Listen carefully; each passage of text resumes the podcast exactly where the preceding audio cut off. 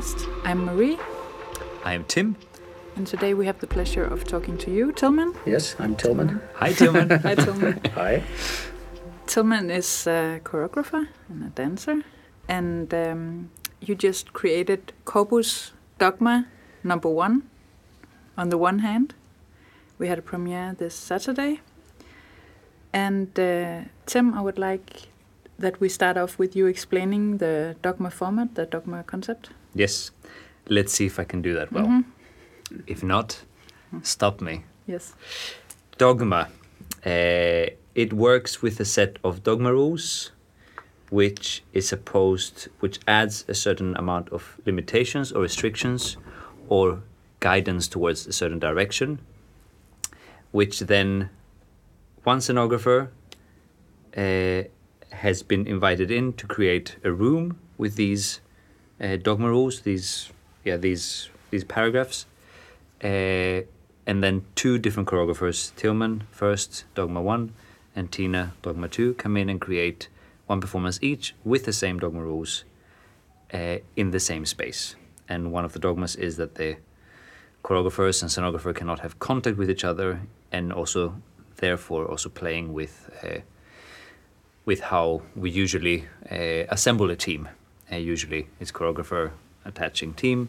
This is the other way around to also test what that can do if if the space is dictated without uh, the choreographer having a say what happens to the actual dancing in it.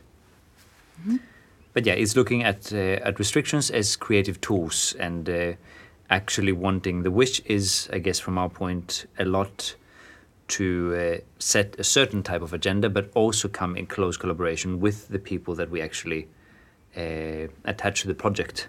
So it's not just come and do what you usually do, but you are really interesting.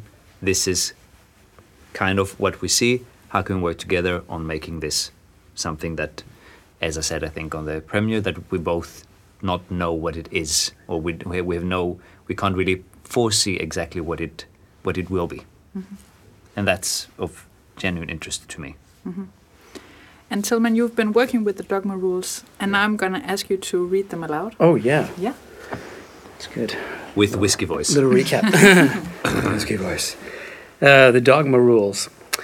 The first rule is the choreography, physicality, space, and connection to the audience should be the main characters or characteristics. Mm-hmm. Second rule is the piece has to declare its love for the audience. The third rule is all actions that progress the piece have to be exposed, no hidden tricks allowed. If you need to change the music, the lights, you have to ask for the change or have the performers or audience actively do it. Number four, the piece should not be carried by a narrative. If storyline appear, if storylines appear during the process, that's fine. Number five, one scenic change has to occur during the piece. The scenic change has to be visible and should be carried out by the people present in the room. This is the only scenic change that's allowed in the piece. Number six, one costume change has to occur with the same costume.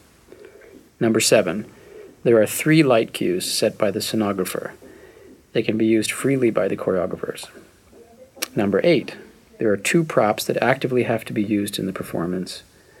Number nine, music is free of choice for the choreographer.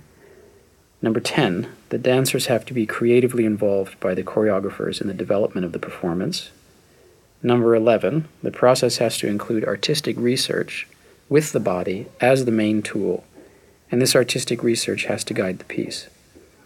Number 12, the performance has to have one completely crazy scene of exactly three minutes that makes no sense.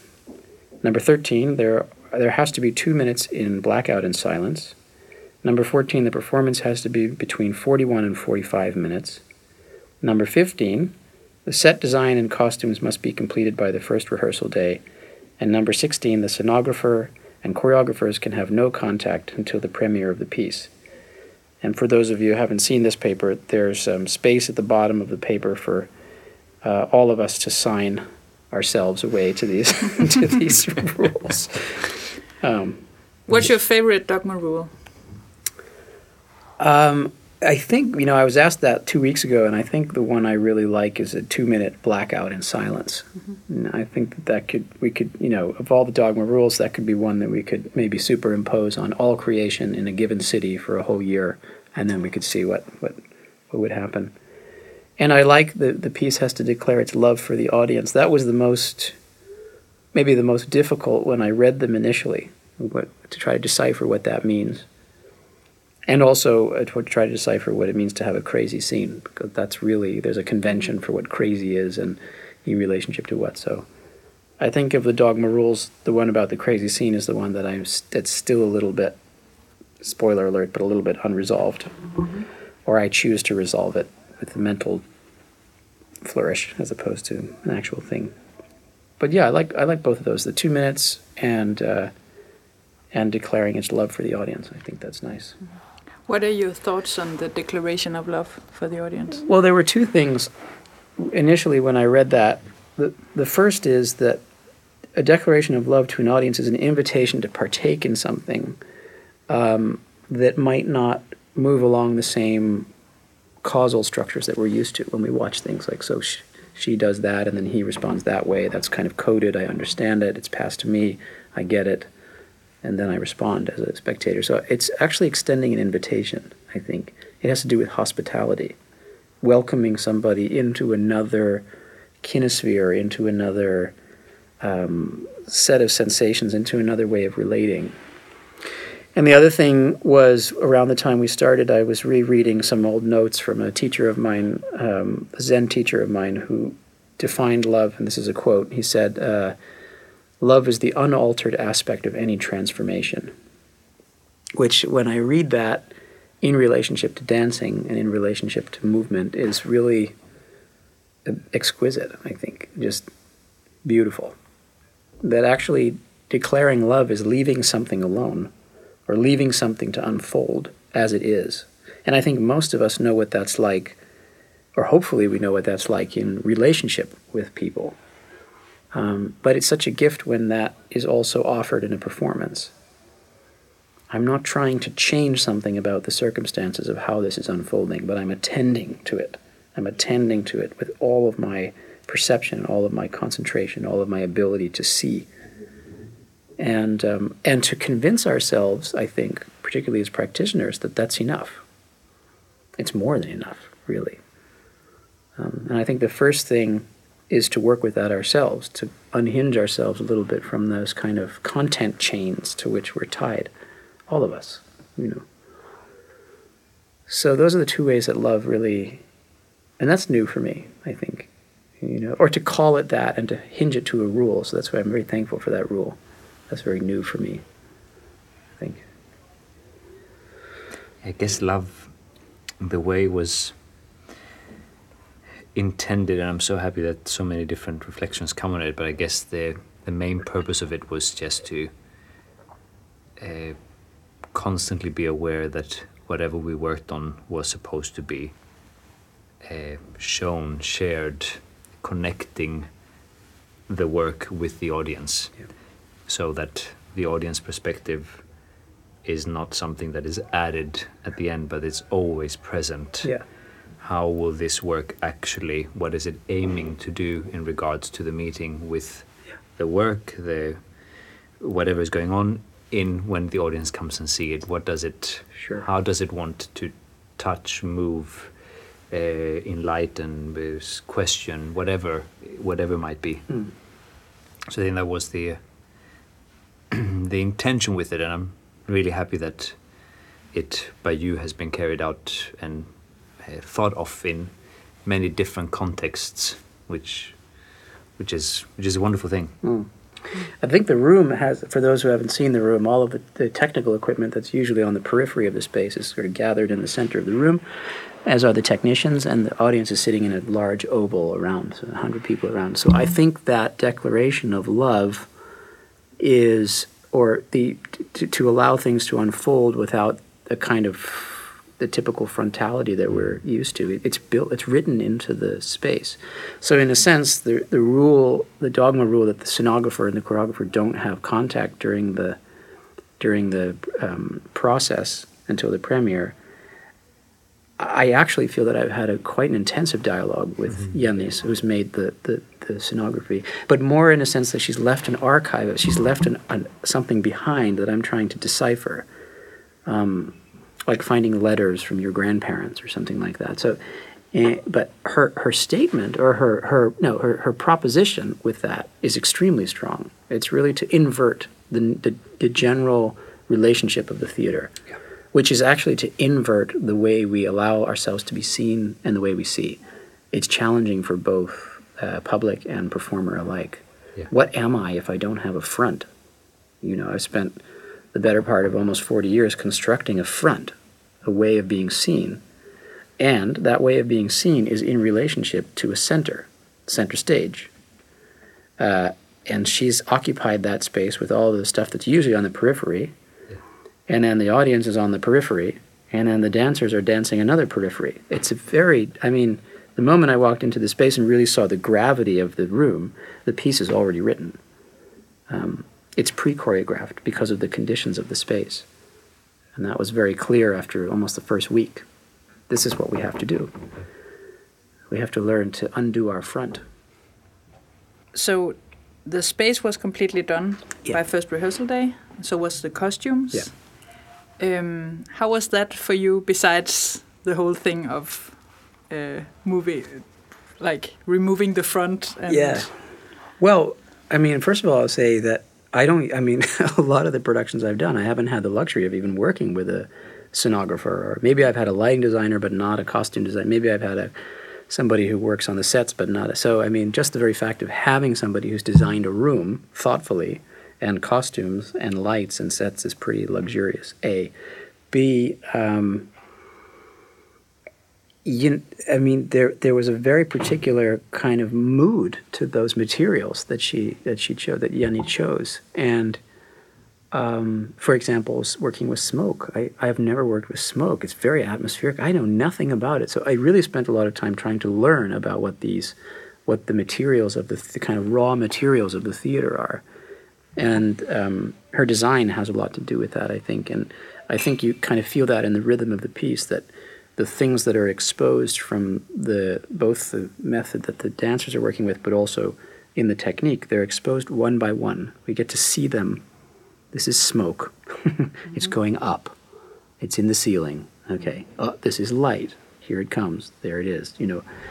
So. But that's in, the, that's a fascinating thing, I think, especially with the with the performance you've made that it, it does all those things and the actual choreographic proposition as well does that as well. It just kind of shows what it is, but by showing it, it still creates a space, a room, an atmosphere, a sort of magic that we kind of can transcend to and be invited in and be taken by even though we know exactly how it works. Mm. And that I find quite fascinating. Mm.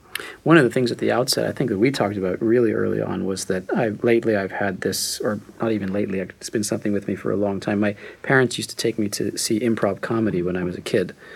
Uh, it was a really nice family thing. It was one of those, you know, it was like watching my dad really laugh belly laugh and my mom kind of crack up and fall off. You know, my mom and dad just lose it. And one of the things later on that I realized that I've been looking for continuously, both as a dancer and a choreographer, is, is that, which is written into the dogma rules, is that nothing is hidden. So the wonderful thing about improv comedy is they always tell you the rules of the sketch before they do it, which allows the audience to to participate in the in the absolute failure of, of the thing uh, because they know the rules. And there's always that one minute, like in this sketch, we need a location and we need this, and here's how it works. When somebody comes in, somebody else has to go out, and so you can track how they play out the scene. And of course, I'm not doing improv comedy, but there's a thing, something about exposing everything. These are the materials. Here they are, one by one. What do they make? Mm. When we reveal them in a particular timing, with a with a with an attitude of maybe um, curiosity and wonder, and that we're kind of in a contemplative way looking at what these things do, um, there's nothing hidden. And yet there's a lot invite us, You almost invite us into the making of it. Yeah. So we literally see like the raw basic elements. There is light, there is dark, there is dancers, there's this particular practice, there's these particular sounds, there's this particular smoke. Yeah. That's it. Yeah. And then it builds Yeah. and keeps working and keeps working with you. And then those things put on top of each other and uh, reworked live and things added and subtracted and the repetition of certain elements like the smoke, etc., etc., suddenly makes us experience, for me, a certain, uh, yeah, and the actual generation of a performance, not just the performance. We don't see the end result, we see the whole thing. Yeah. We see the start, we are, as audiences, invited in before the show even starts to just be there. So we know everything about the room. We think the dancers come in and they take their positions and we think we know and then it still i feel takes us by surprise the fact of things just being there and just slowly being worked and worked and that whole progression suddenly becomes really uh, yeah you you almost as i said you almost become taken by it Mm. Yeah. and it's it's wonderful that i feel it's the first time i ever see Yeah. it, like how things construct a Yeah. performance Yeah. and i am allowed to also be taken by the performance at the same time Yeah. I'm becoming at the same time as the performance is becoming. yeah My perception is actual, ac- actively working to unfold what's being presented, what's being given to me. Um, yeah, I, in a way, it's extremely simple. In another way, it's very d- difficult because it requires a kind of tenacity to stick with what's actually what's actually being done. And as performers and choreographers and artists and scenographers and musicians, we always want to add something.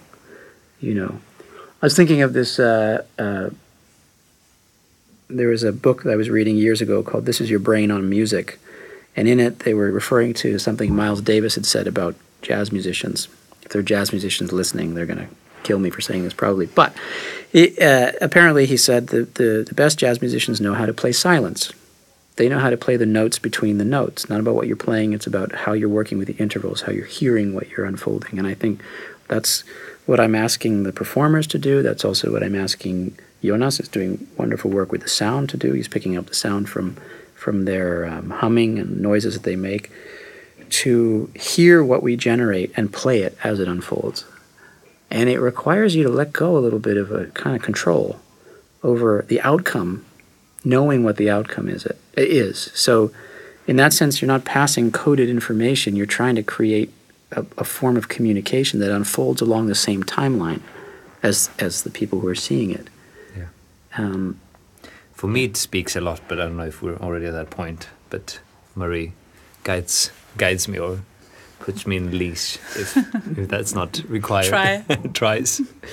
But for me it really like uh, for me it's striking how much you just ask us to pay attention. You ask the dancers to pay attention. You ask jonas to pay attention. You ask us to pay attention. Not to what has been constructed but to what actually is and i still remember watching the general and i was I, I it was i literally like wrote it in my notes it was like nothing is until it is and it always is right. and it's just that whole thing that nothing really like everything's always there Yeah. it's just a matter of if you pay attention to it or not Yeah. and I feel you're really asking us to say to to really like be like guys it's all here just actually look at it Yeah. and the moment you pay attention to something Yeah. it in theory it does uh, it does have more perspectives it does have more qualities it does have more details it does have and then that in itself is a fantastic journey of Yeah. just seeing what always Yeah. is there Yeah. somehow I think actually by, seeing You know, by, by by paying attention to something, you actually like if your assumptions about the world and about things are like a, a woven fabric that you've put together. When you start to pay a particular kind of open-ended attention to them, it's like you start to unwind that fabric. And there's some spaciousness between how you assume things are and ha- and what, what is actually happening. and we'll never know absolutely the one or the other, but there's a way of creating a little bit of space there in order to look into what's actually going on. Um, there's a, a, a poet that I was reading a while ago, Jane Hirshfield, who I referred to before. She writes, um, Everything is changing, reality is impermanent and interconnected. Pay attention. I think it's, I may be misquoting it a little bit, but something along those Yeah. lines. Everything is changing. So if it's changing, that creates the conditions for me to need to pay attention. Mm-hmm. If I assume that things are the way they are, then I don't need to pay attention. Mm-hmm. And for many, for I think for a lot of people in the field, and for a lot of people who want to to watch things, that that's enough. That tacit, that, that agreement about what you do and how I receive it, and the kind of codes that we've that we've woven together are enough. I don't I don't want to be open to something else, but that's not my interest. Mm-hmm. Um, and that's one of the dogma rules. I, to go back to that question, that I love that the work is not driven by one single narrative. Um, sometimes we get so tied to like very tired old stories about how we are, about love, about relationship, about um, consciousness, about being, about gender, about identity, about all those different things. And we forget to stop and pay attention to what's actually, you know, what's actually there. Yeah. What I really love about this performance, and of course, I'm very influenced by my work, and I watch a lot of rehearsals, and I always love watching rehearsals. Mm. And very oftenly, I actually find it more interesting Yeah. to watch a rehearsal Yeah. than to watch a performance. Mhm. And I feel that with this piece, I uh, I get to experience the same thrill of watching a rehearsal because I can see things emerge, and I'm excited to see what will emerge. And at the same time, it is a performance, and it has it a dramaturgy, and it has a build, and it has a universe, and it has uh, magic smoke that's not magic because I can see where it comes from, and I can see who pushes the button, and Yeah. but I, I feel that the um, the way I pay attention in rehearsal, uh, I can kind of feel the same way of paying attention Yeah. when I experience the Yes. Uh, that's one of the great things, again, about the Dogma Project, but also about, I think, working at Corpus in general, is the room you're working in is the room you're performing in. Uh, there isn't a separation. So what you lay down as far as what you're working through with your perception in rehearsal, it's not gone when the performance um, date comes along. Uh, in any case, there's a way where you, it's like you lay down certain experiential lines or um, uh, uh, uh, kind of mini choreographies of your own experience where you've worked with your perception and widened it a bit. That doesn't disappear when the audience comes in. It can be a little more difficult to, to stay with it because of all of our habits about showing people things, uh, our agreements about what virtuosity is, yada, yada, yada. On and on. But I would say that it's not always. Uh, it hasn't always worked to be in the same room throughout the whole time. No. Uh-huh. Okay. Simply because, and this is one of the reasons why we wanted the scenography to be ready from beginning, Mm. because a lot of the times, the playfulness that exists in the start of a project very suddenly disappears when scenography gets put in, when costumes are introduced, Yeah. when that uh, physical approach that has been investigated suddenly has to kind of form itself to the things in it Yeah. that weren't there before. And then that can be a kind of a schisma, and two weeks can just pass on trying to just understand how to how we worked on this thing that was really fun, but now we have to add it to this. Mm. Kind of works, but it doesn't. But we can't. We don't have time to go back Mm. to make something else that will work with this room. So this was also one of the Yeah. positions to see if the room is ready. Yeah. Will you spend most of the time actually just working on the experience within? And in your case, that has happened. Oh yeah. I mean, it's a, it's a, it, in one way, that to go back to the question about costumes and sets and the, how do I, I- I don't even feel like I had to deal with them. I feel like we could just put them on and see how they deal with us. hmm You know, That's that's a fun perspective. uh, so we but that that exists because we can wear them every day mm-hmm. because they're actually done mm-hmm. when we start Yeah. instead of this what you're describing which a lot of us know from being in the profession that you just you work on something you work on something you work on something and then suddenly you put on a thing and Yeah. how this has not been part of my work so now I have to inter- spend the energy integrating this Yeah. thing so I loved that from day one put your costumes on we're, we're performing right from the beginning Yeah. you know But you have also asked the performers, I think, already from it was already week one where you asked them to just go for it. Let's Yeah. do 45 minutes. yeah And you've been doing that increasingly more and more and Yeah. more. Uh, you've prepared them, you've set the yeah set the room, but then you haven't actually asked them to do it, to my awareness, a lot of times outside when you say, now we do it. yeah 45 minutes, let's Yeah. go. Yes. Let's see what happens. Yes, I mean our we're uh, we have a apprehension about performance, which I would rather just actualize as opposed to keeping Yeah. it as an apprehension. Yeah. Like let's if if we're going to do a performance, we are. Let's do it. Yeah.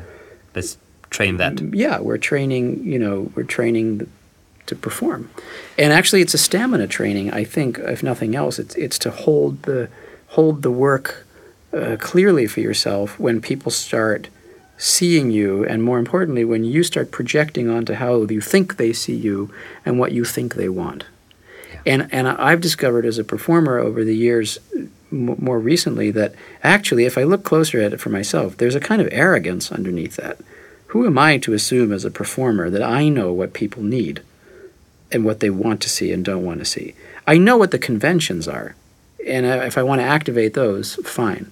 But for me to look at somebody and go, "Oh, they don't like it. I should do some. I should do more of this." I mean, how do I know that? I have no way of verifying that.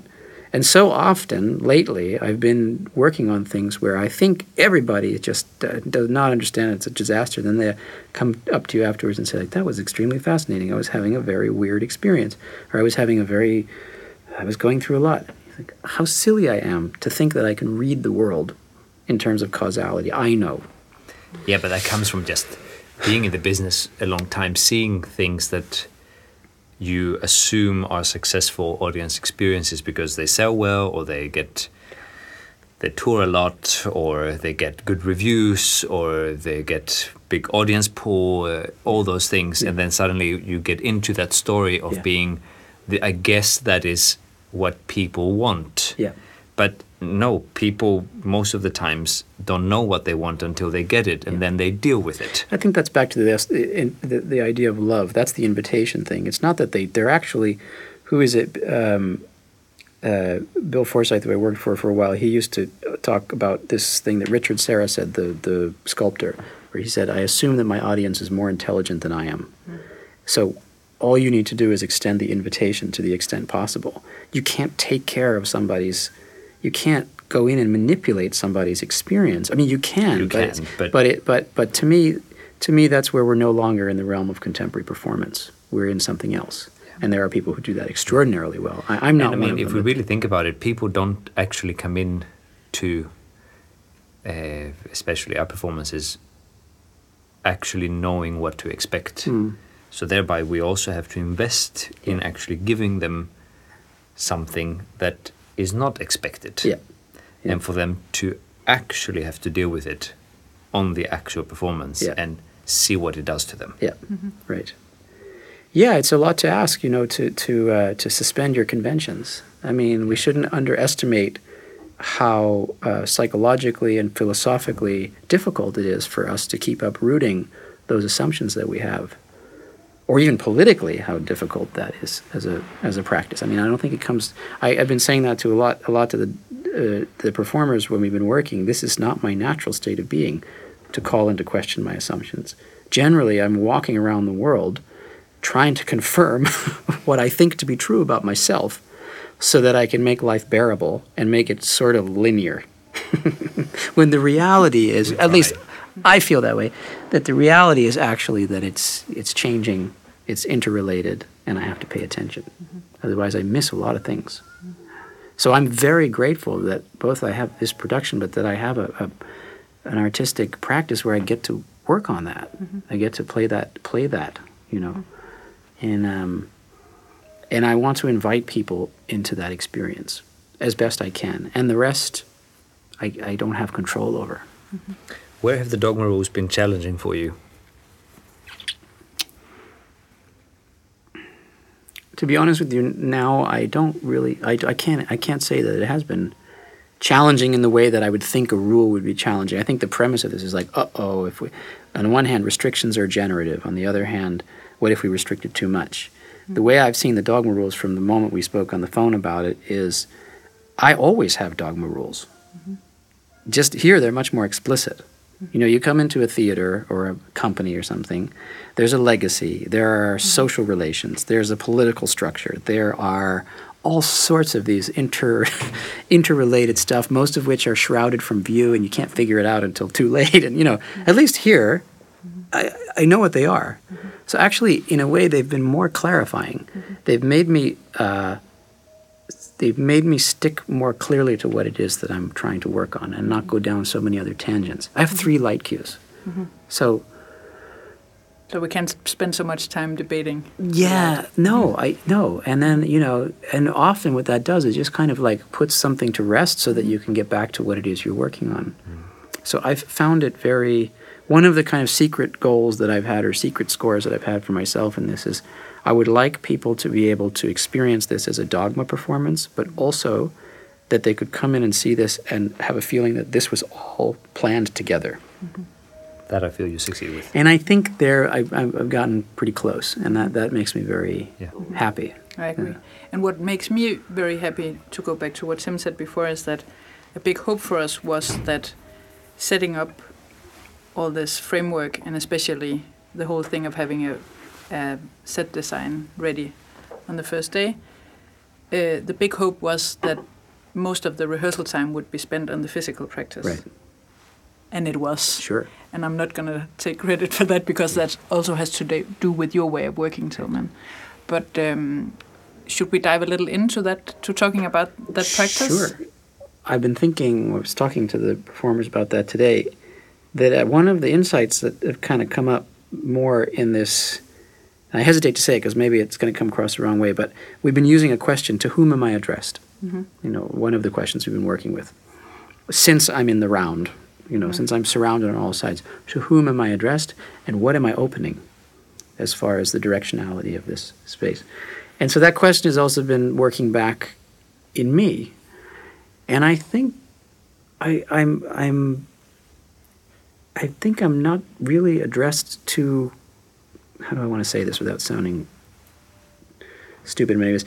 No, just say it. I'm not that concerned. I'm not really addressed to the dance community, I think.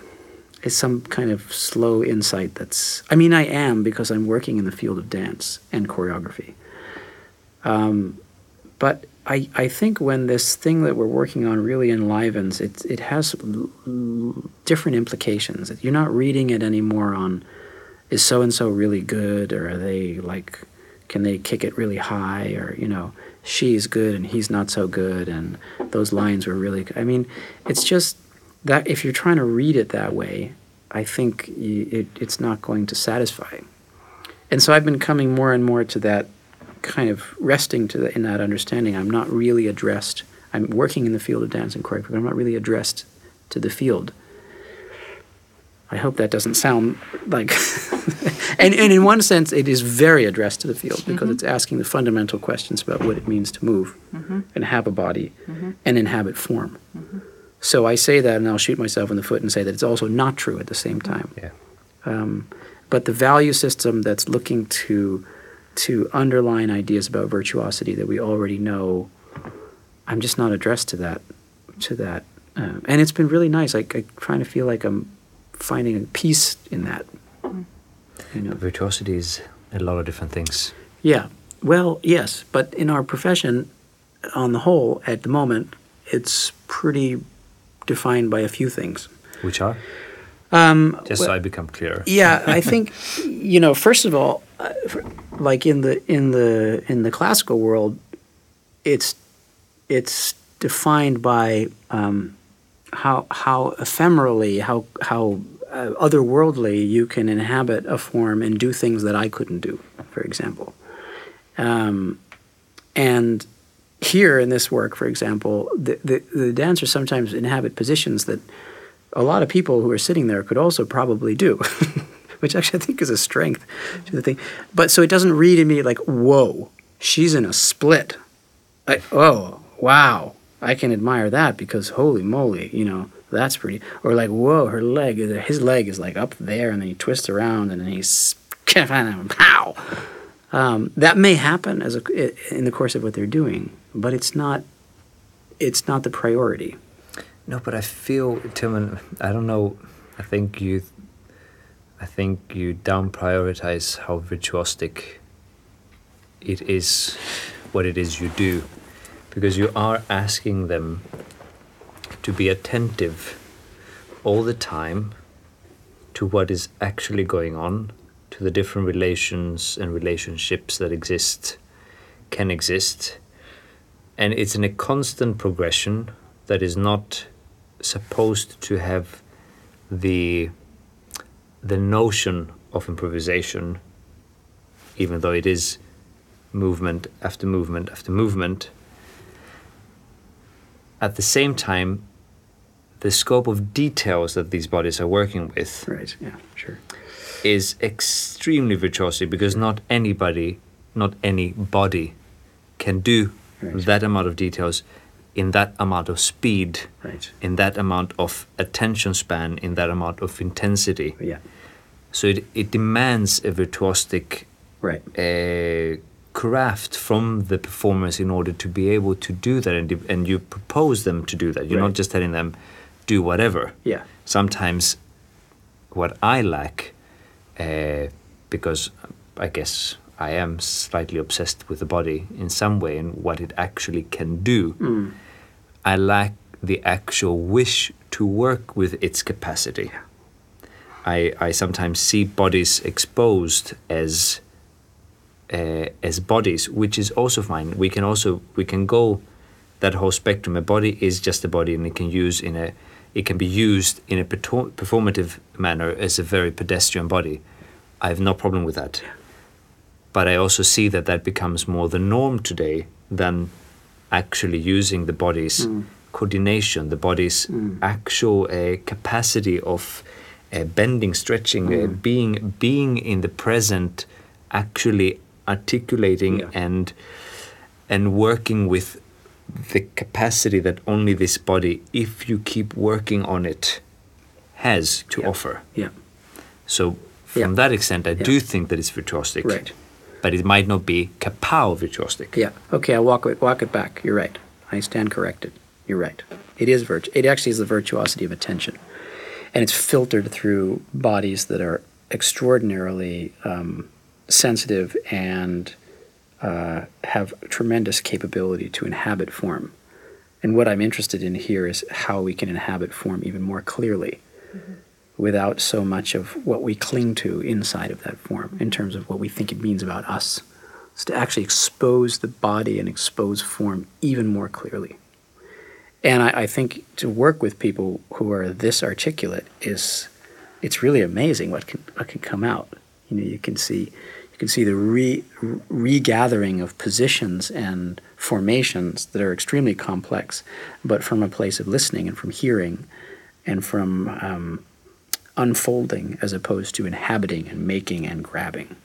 And it's like, I, to me, and I may be uh, in, no, never mind that. To me, it's the most beautiful thing in the world. It's just, it, it's both an extraordinary relief just not have so much grabbing and content things stuffed at me. And it's also absolutely um, appearing and disappearing in, in conditions. So it's intimately interrelated with how you're seen while doing it.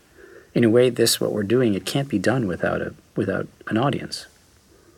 Of course, we have to imagine them before they're there, but it can't be done without an audience. It's being constituted in relationship, like we are. Even though we think we're not. and as you say, usually in dance we we hold on to form. Form is uh, right. something that tells us right. how it is read. Yeah usually. Yeah. If you do this form, then it is read as X, Y, and Z. Right. And I think improvisation, and I'm sure a lot of your background as well has kind of put you in the notion of understanding that also the experience of a moving body is is also really uh, profound. Hmm. And I think this is kind of what you're asking them to do, but at the same time, abandoning the notion of producing form or holding on to it or Yeah. trying to impose what this form kind of Right. could communicate. Yeah. It's like trying just to kind of pass through it. Yeah, it's like managing its transmission. You, you stop managing what you think it means. And in that sense, there is a sometimes there's a little bit initially of a sense of loss because you know that form in the way that you transmit it. You assume that form and then you know what it means and you transmit it. Mm-hmm. And there's a feedback loop in that that I'm asking them to suspend for a while.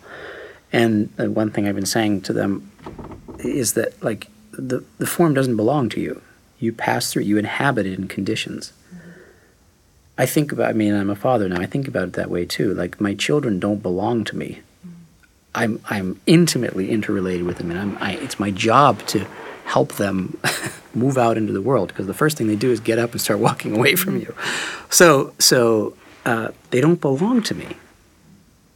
They're they're in my care. I have to take care of how they how they are formed, how I can help them form themselves. And I think about that in terms of dancing too. You know, when I inhabit a form, it's not mine. It's arising and disappearing. And that doesn't mean I don't do it. It means I do it even more fully, mm-hmm. precisely because it's arising in conditions mm-hmm. and it's different every time I do it. So I have to pay attention to it. Mm-hmm. Otherwise, I just repeat it and I get bored and then I start to compensate for it by all sorts of other neurotic things, you know. and I start to like get invested in what I think it means and and then you kind of this is a mistake I think we make in the field sometimes is then you think you're being really clear. And actually you're just shooting one message out over and over and over again. And I, I think that I have a I, I some sometimes this kind of work is called abstract and I have a hard time with that because when it's really in relationship, I find it so extraordinarily uh, rich with with content. It's just not one content. There's things passing through. Like sometimes I think to myself, all the stories of the world are contained in each of our bodies, mm-hmm. and then in this they can play them like a little here, a little this, a little that, not one thing. And, and I think that is a kind of intersectional work, if I can borrow that term. I'll probably get in trouble for saying it, but that we're not a one thing. We're an intersection of things. Mm-hmm. We're an interbeing. Mm-hmm. We're an interrelation.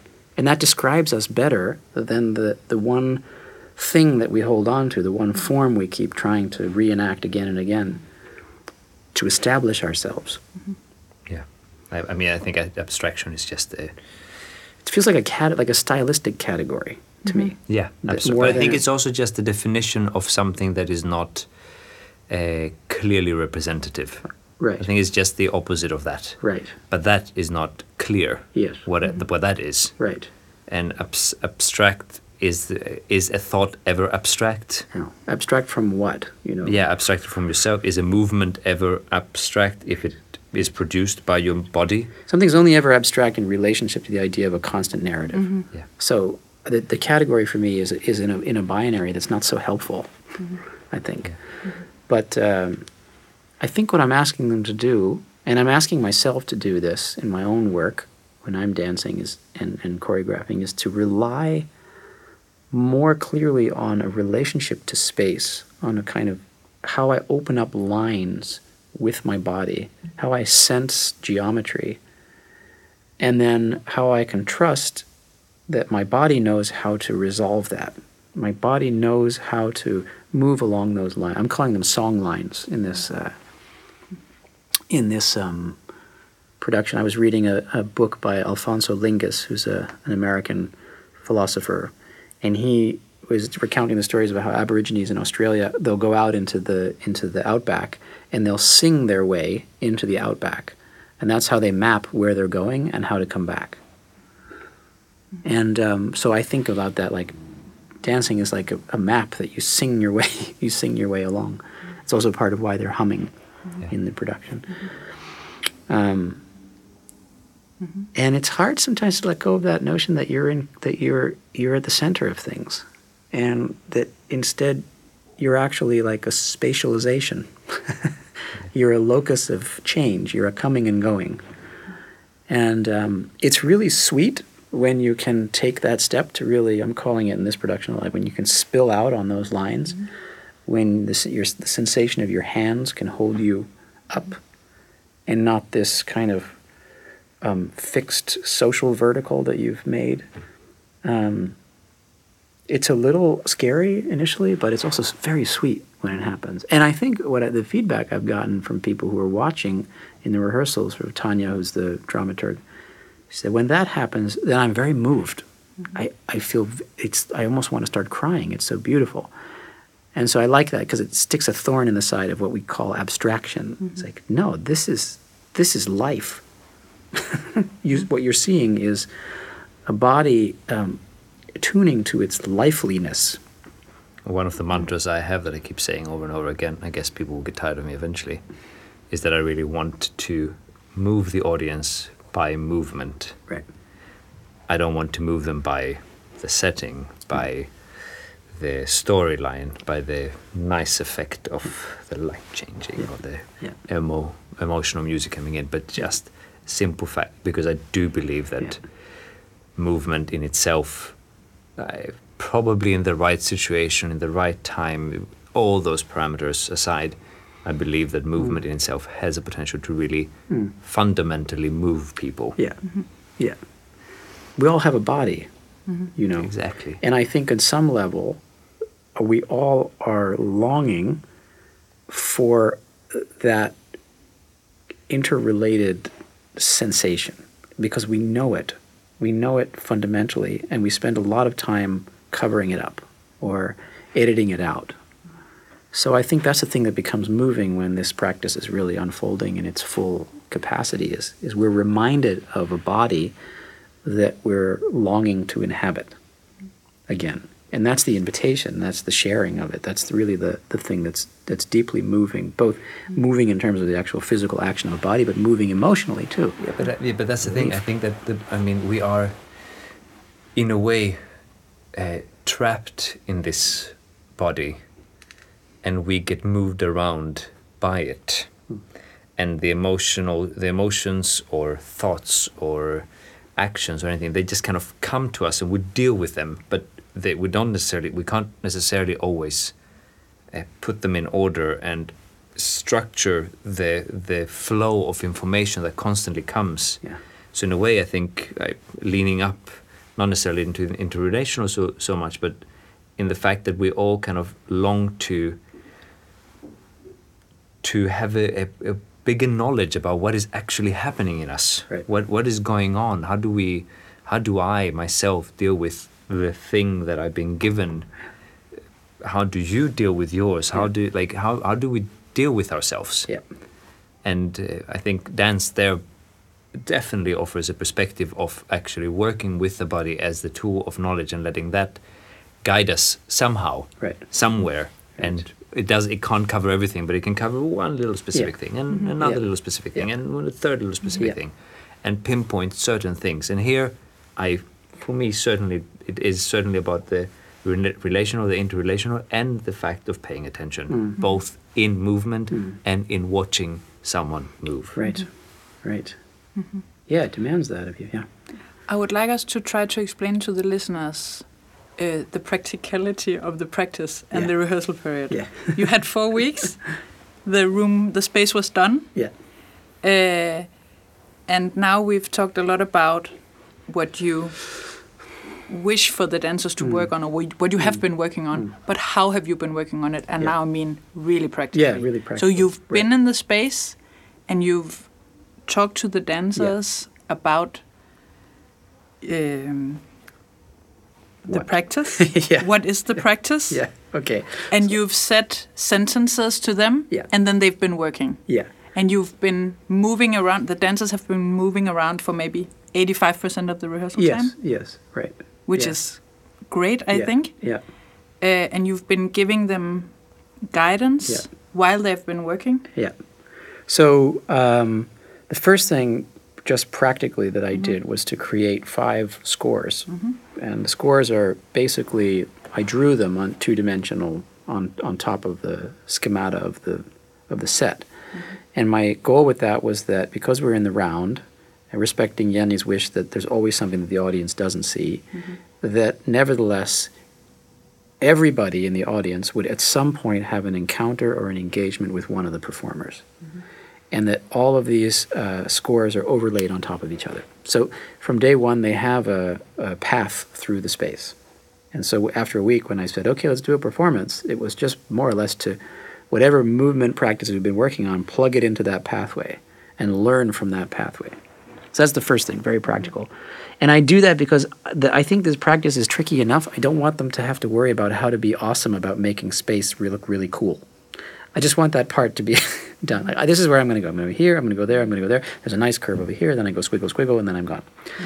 Um, that's the first thing. The second thing I do is a kind of sensorial practice, uh, practice of sensation. Usually we start on the floor. Sometimes we start on the wall so that the wall can be like the floor.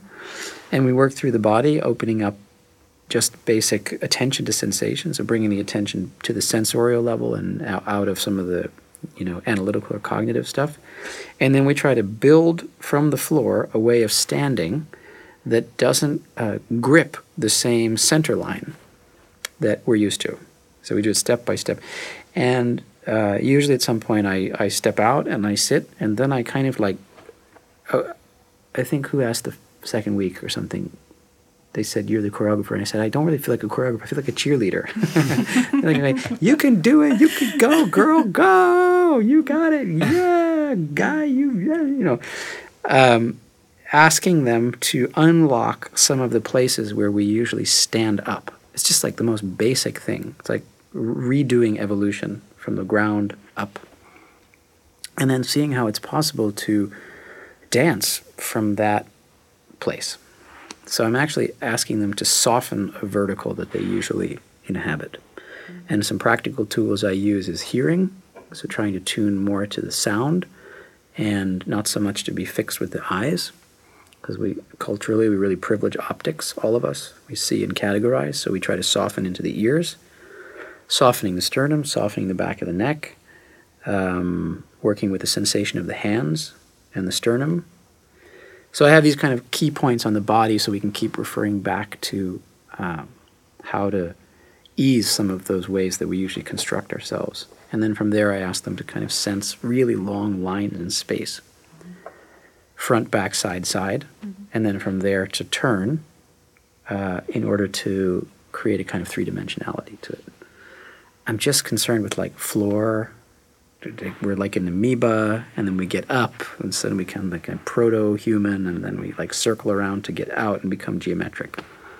It's just the history of evolution in half an hour, something like that. And then sometimes you say things to them like I think my favorite phrase that I've read in the uh, in Luna's uh, Luna, who's a production assistant. She sends daily reports of the rehearsal, and one of them was, and I can't remember exactly the exact order of it, but it was something like we're all interested in being in relation with other things than our thoughts. Yeah.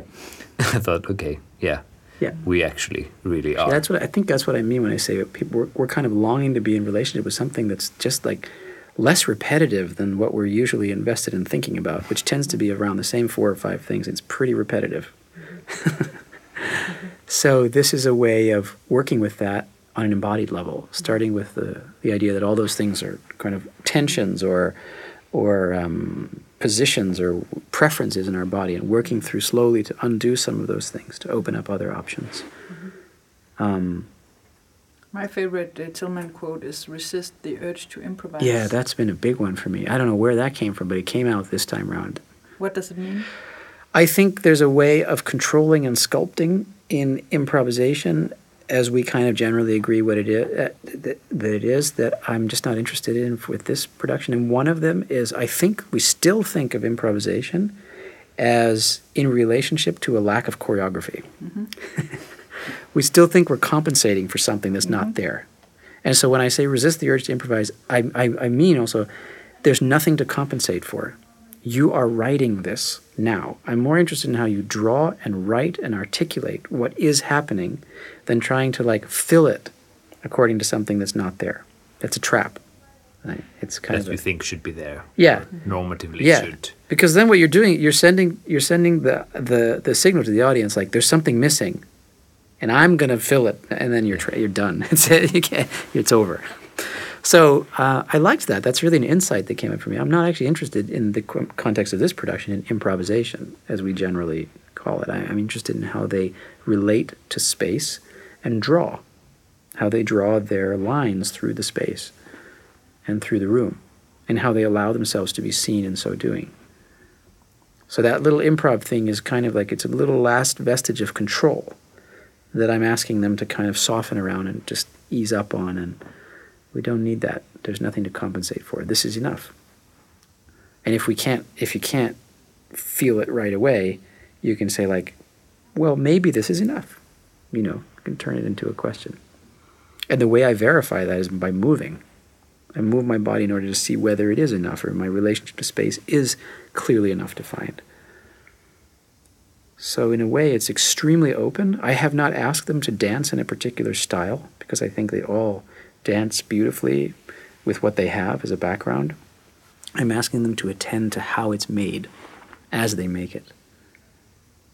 So, there's an extraordinary specificity, at the same time, it's wide open, you know. So that's the one I like to resist the urge to mm-hmm. improvise. It's a, mm-hmm. it's The fun. new Corpus T-shirts. Yes. Yeah, it's it's, it's, because it's a challenge to all of us. Like, mm-hmm. what? Wait a minute. There's that last little bit of us. Um, can we let that drop? You know, and, and pay more attention to what's actually there, and not try to make up for something. You know. Um, and I fall into that trap all the time. So that's why I say every time I say something to them, I'm saying it to myself, as a in a kind of like generative loop. Another thing I say to them a lot is, we still don't yet know what the body can do. We don't know. It's not that we don't know, it's that we still don't yet know. We're, we're about to, always about to, always already uncovering. Ah, it's like this. Oh, it's this. Oh, it's but it's like this. Aha, now it's like this. Um, I can't remember. If it was a friend of mine who used to call that the babbling of life unfolding. And it has an extraordinary rhythm and musicality. I'm discovering that a lot with these these uh, performers. That there's a there's an inherent rhythm and counterpoint and polyrhythm in space. So also when I'm working with Jonas on the on the music that the dancers generate through humming and that that sort of becomes a sound score. Um, I'm really working off of that assumption that there's a kind of pulse at the center of what can I call it? Consciousness, being, seeing, feeling. I don't know. Here's I get to the limit of language a little bit, but we still don't yet know, and that's exciting. It's not scary, and we turn around. That's what makes us interested and curious to get in there and, you know, enact it Yeah. day after day. Yeah. Yeah. We're constantly discovering, aren't we? Mm-hmm. Hopefully. I remember I had a. I hate when I have to give my dad the. What do you say? When I have to say that he was right. Mm-hmm. But he's always told me that, yeah, Tim, some, you know, sometimes you tell him about something and he's like, yeah, that's quite specific for the 30s. And I'm like, what do you mean, Dad? He's like, yeah, it's I, I, I can make it right, but, but I think the 40s are different. Uh-huh. And I'm like, but you can't just generalize. Uh-huh. You can't just say the 30s you can you're you can do this, and but in 40s you can do something else. Unfortunately, you do discover that age does something to you, and you are able to understand or at least question things differently, or be able to deal with things in another way than you could. That I can deal with things now in a way that I couldn't deal with things 20 years ago Yeah. and that's and so when you say we don't i don't exactly know how you we don't yet know what the body can do Yeah.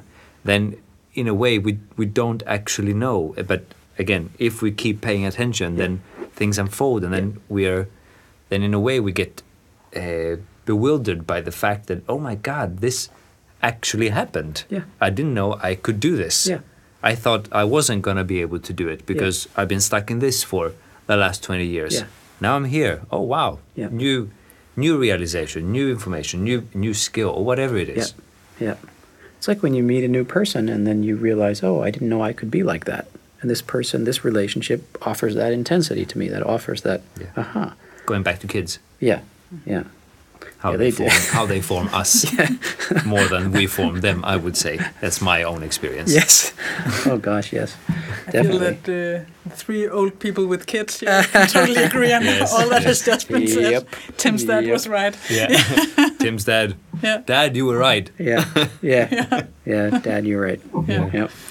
Uh, I want to ask one You thing. have you have one final I know, question. and that is, have you bent any of the rules? And in that case, how? And Yes. why has that been I have bent the rule of a three minute crazy scene. Uh, and the way I do that, I mean, there is a last scene, uh, which I don't even think of as a last scene, which is different than what they're doing for the 40 odd other minutes. Um, that you is about three minutes, so you could call that crazy. So I've done a bit of a chapeau to it. But really, the way I see it is that anybody in, in the audience could follow any one of the performers for three minutes. And if the if the practice is unfolding in a good synergy, it will be you you'll it'll be nuts. What are they? What are you doing? You know, and that is crazy. I suppose I'm saying that with question marks around it, but that's been a, a very difficult one for me from the very beginning. That's the one that's presented the most. But you did have a good idea there for a second that you dropped. That they were going to do the whole Beyonce. Uh, oh yeah, yes, yes. Just w- like I wanted to. There, re- there was an initial idea Yeah. of choreography. Yes, I wanted to remix some some uh, choreography that was done on a on a uh, Beyonce track, but I didn't do. It I just didn't like you know once you get on the on track with the with the procedure that we're doing, it just trying to insert other things into it just doesn't work. I also had this whole a whole bunch of the Bent Sorensen nocturnes that I wanted to work with, and for two weeks I was trying to like insert them into the space, and it's like the space just bounced them out. The music is extraordinary, but it just didn't fit. So, in a way, to set up the room like this really makes you have to focus on the particular thing that you're doing. Um, so that's the one I bent. And then the other thing is that we, Casper, who's the technical coordinator for lights and smoke and dry ice and all the other goodies that are in the show, uh, we spent quite a long time one evening talking about what constitutes a cue. What is a light cue? Is it the light on full? Is it all the percentages from the full to the bottom? How much can we? Be- So I bent that a little bit because the lights, certain lights go on and off along a curve. Yeah, but that's one of the things that you learn by creating certain rules. That Mm-hmm. I, for example, told Jenny you can have three light cues, Yeah. but I literally, in my imagination, thought three sets of different light settings. Right. Mm-hmm. But Jenny really did three light cues. Some of them were five minutes long Yeah. and had 16 different elements in them. Yeah. Mm-hmm. But really, it's a light cue that you press start and then it goes through different things and then it ends. Yeah. So again, it's just it's a it's Yeah. a matter of uh, Yeah. interpretation. Yeah. Mm-hmm. Yeah. Mm-hmm. I mean, insofar as this is inspired by Dogma 95, I think, to my knowledge, there's only been ever one actual full on Dogma 95 mm-hmm. film like that followed all of those rules they had. After that, they just started to break them Yeah. left, right, and center. Yeah. So um, I just love Was that the idiots? Uh, and I think it was Festen.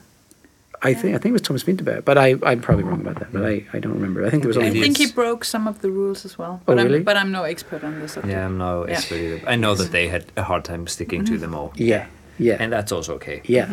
But at least the thing with the rules is again, like I said before, they're clear. Mm-hmm. They're laid out in front of mm-hmm. you, so you have a. It's like a. It's like there's something to box with. You're not boxing with infinity. You're boxing with something that's in front of you. Yeah, and I mean, and there the wish has really been to kind of show the audience the the frame around this production without telling them what it is about or how they should experience it or Yeah. or what kind of mood we are talking about or a Yeah. big grand title, but literally say these are the these things have been given to all the people that are involved. Yeah. They have solved it in this particular way. Yeah. Come and see it Yeah.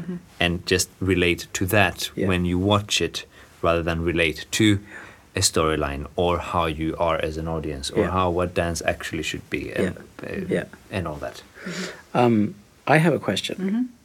Uh, we've been talking about it a little bit. I'm curious from your vantage point, uh, given what you work with, working with people, working with process, with working with um, development, what you see in this. I mean, I can theorize from left, right, and center about what it mm-hmm. means in terms of performance and da da da. But mm-hmm.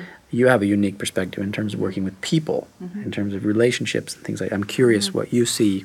If any of this that we're discussing is is manifest, Yeah. or if it's just some nice uh, theory that I cooked up. What I see is uh, first and foremost that it has that the rules has created a clear framework for collaboration. Hmm. That it has been extremely clear to everyone involved what the project is and uh, their position in it. And not, I'm I'm not talking about a fixed position that can change that can't change during the process, but for example, okay, I'm a dancer. I'm a dancer in this dogma process. And here we have a choreographer, Mm. and he has worked within these rules. And here is the room, and the room has been set up Mm. within these rules. And it creates a very clear space to work in. Uh, and then, as I mentioned before, I've also seen that you have been working actively on the practice for the whole rehearsal period, which I find a great success for us because we've, for a long time in Corpus, we've been talking about how do we create a rehearsal space where this happens, Yeah. where we are not constantly trying to figure out if we're on the same page and we are talking about the concept, but we have different perceptions of the concept. Right. Blah, blah, blah. Right. And this has happened very clearly. You've been working on the practice. Um, I also have observed that the dancers had a hard time believing that we could just do this before we got started. Mhm. Like they were like, okay, so rules and but four weeks of rehearsal, that's a really short rehearsal time, and are you sure it's gonna work? And what if Tilman can't work in the space and blah blah blah blah blah. Right. But very quickly they saw that okay, this is the work, this is what we're doing, Yeah. and then they did it, and they have had very few hesitations. And of course, it also has to do with your way Mm. of inviting them into your practice, Mm. but it also has to do with the clear framework Yeah, around it. I see. Yeah. I also see that uh, it has been very easy for the dancers to relate to the fact that the audience plays a huge Mm. part in this because the audience is also part of the rules, the audience is a part of the space, the audience is a part of the practice, which has been made very clear with this way of setting it up. Right. So, um, and then I also can see that the Corpus team, it has been um, uh, at the Corpus office. It has been easier easier for us to to have clear conversation about clear conversations about what the process has needed at, at specific Mm. times. Mm. So it has been clear to Tim, as an artistic director of Corpus, what he could contribute with.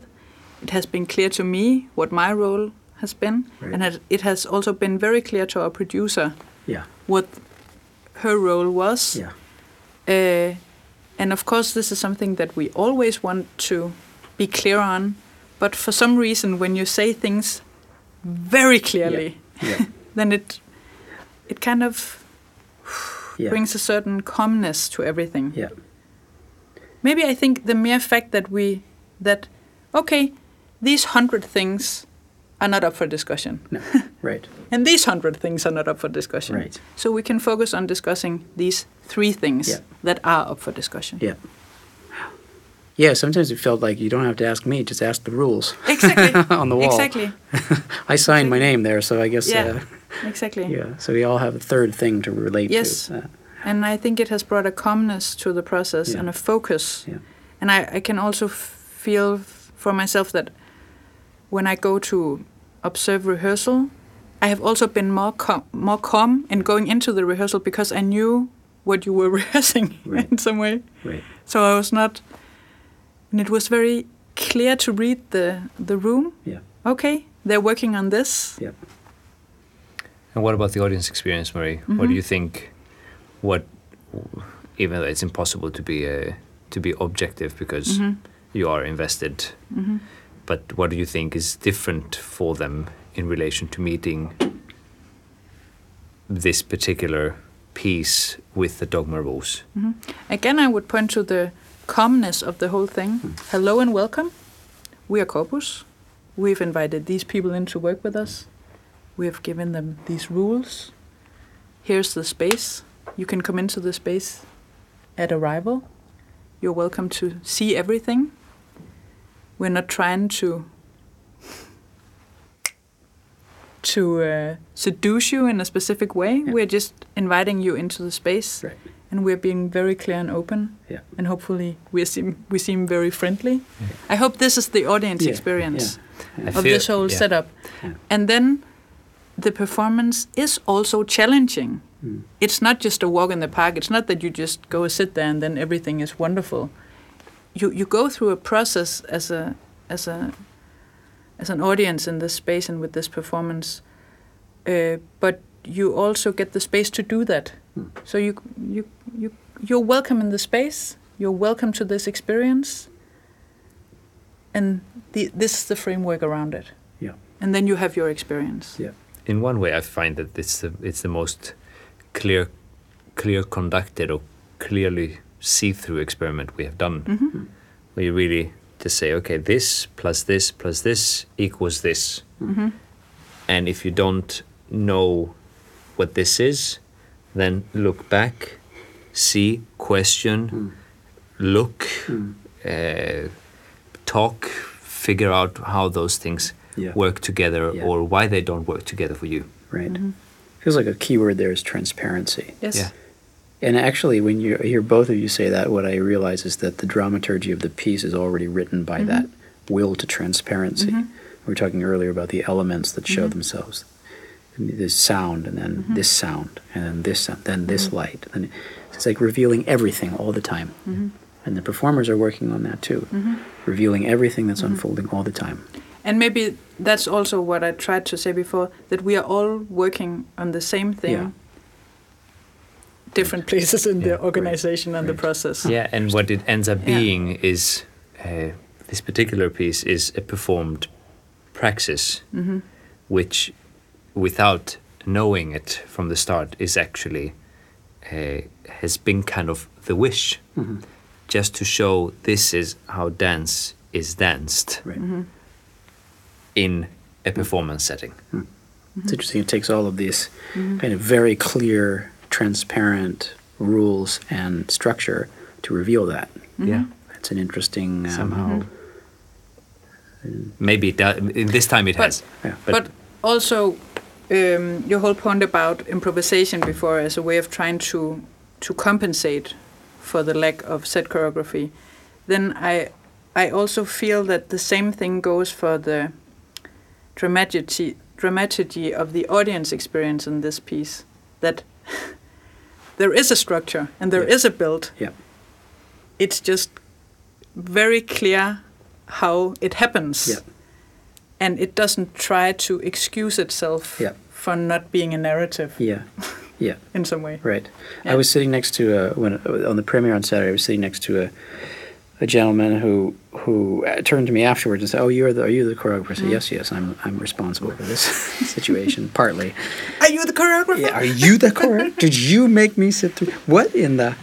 Uh, and he said, "Oh yeah." In the beginning, the first ten minutes, I was just like, I just didn't know what was going on. And then he said, "I realized it's like bolero. It's like the piece of music. Mhm. It builds and builds and layers and layers, and then this, yeah."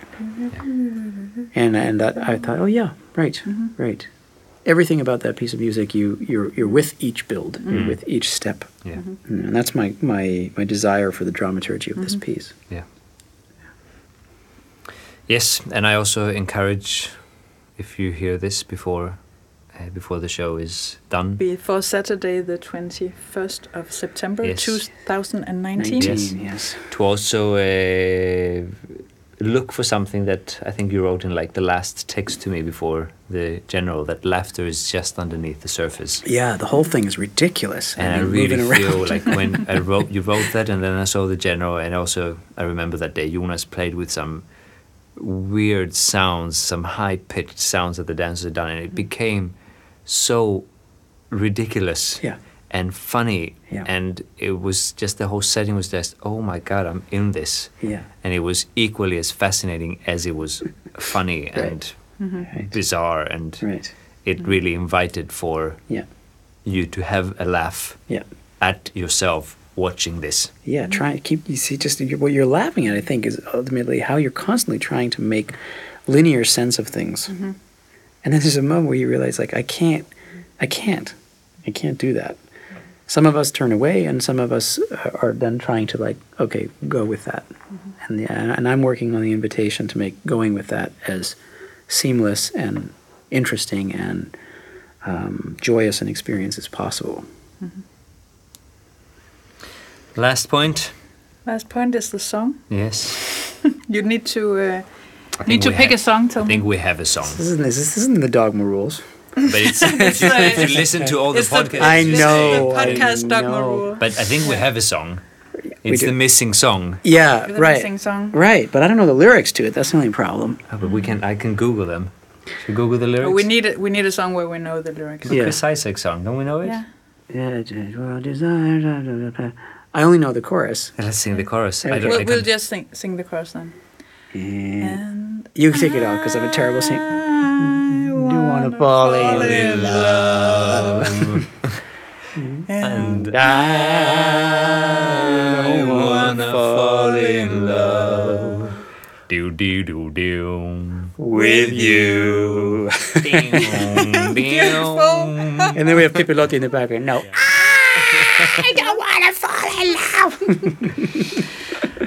Yeah, yes, hurry up and buy your tickets for Dogma 1. And Do we have Dogma 2 coming up. And Coming that will be a whole different experience. Yeah, I can't wait. Both process wise and performance wise. Yeah. And we're so excited. Yeah. Thank you so much, Tilman. Well, thank you, O'Donnell. guys. Thank you.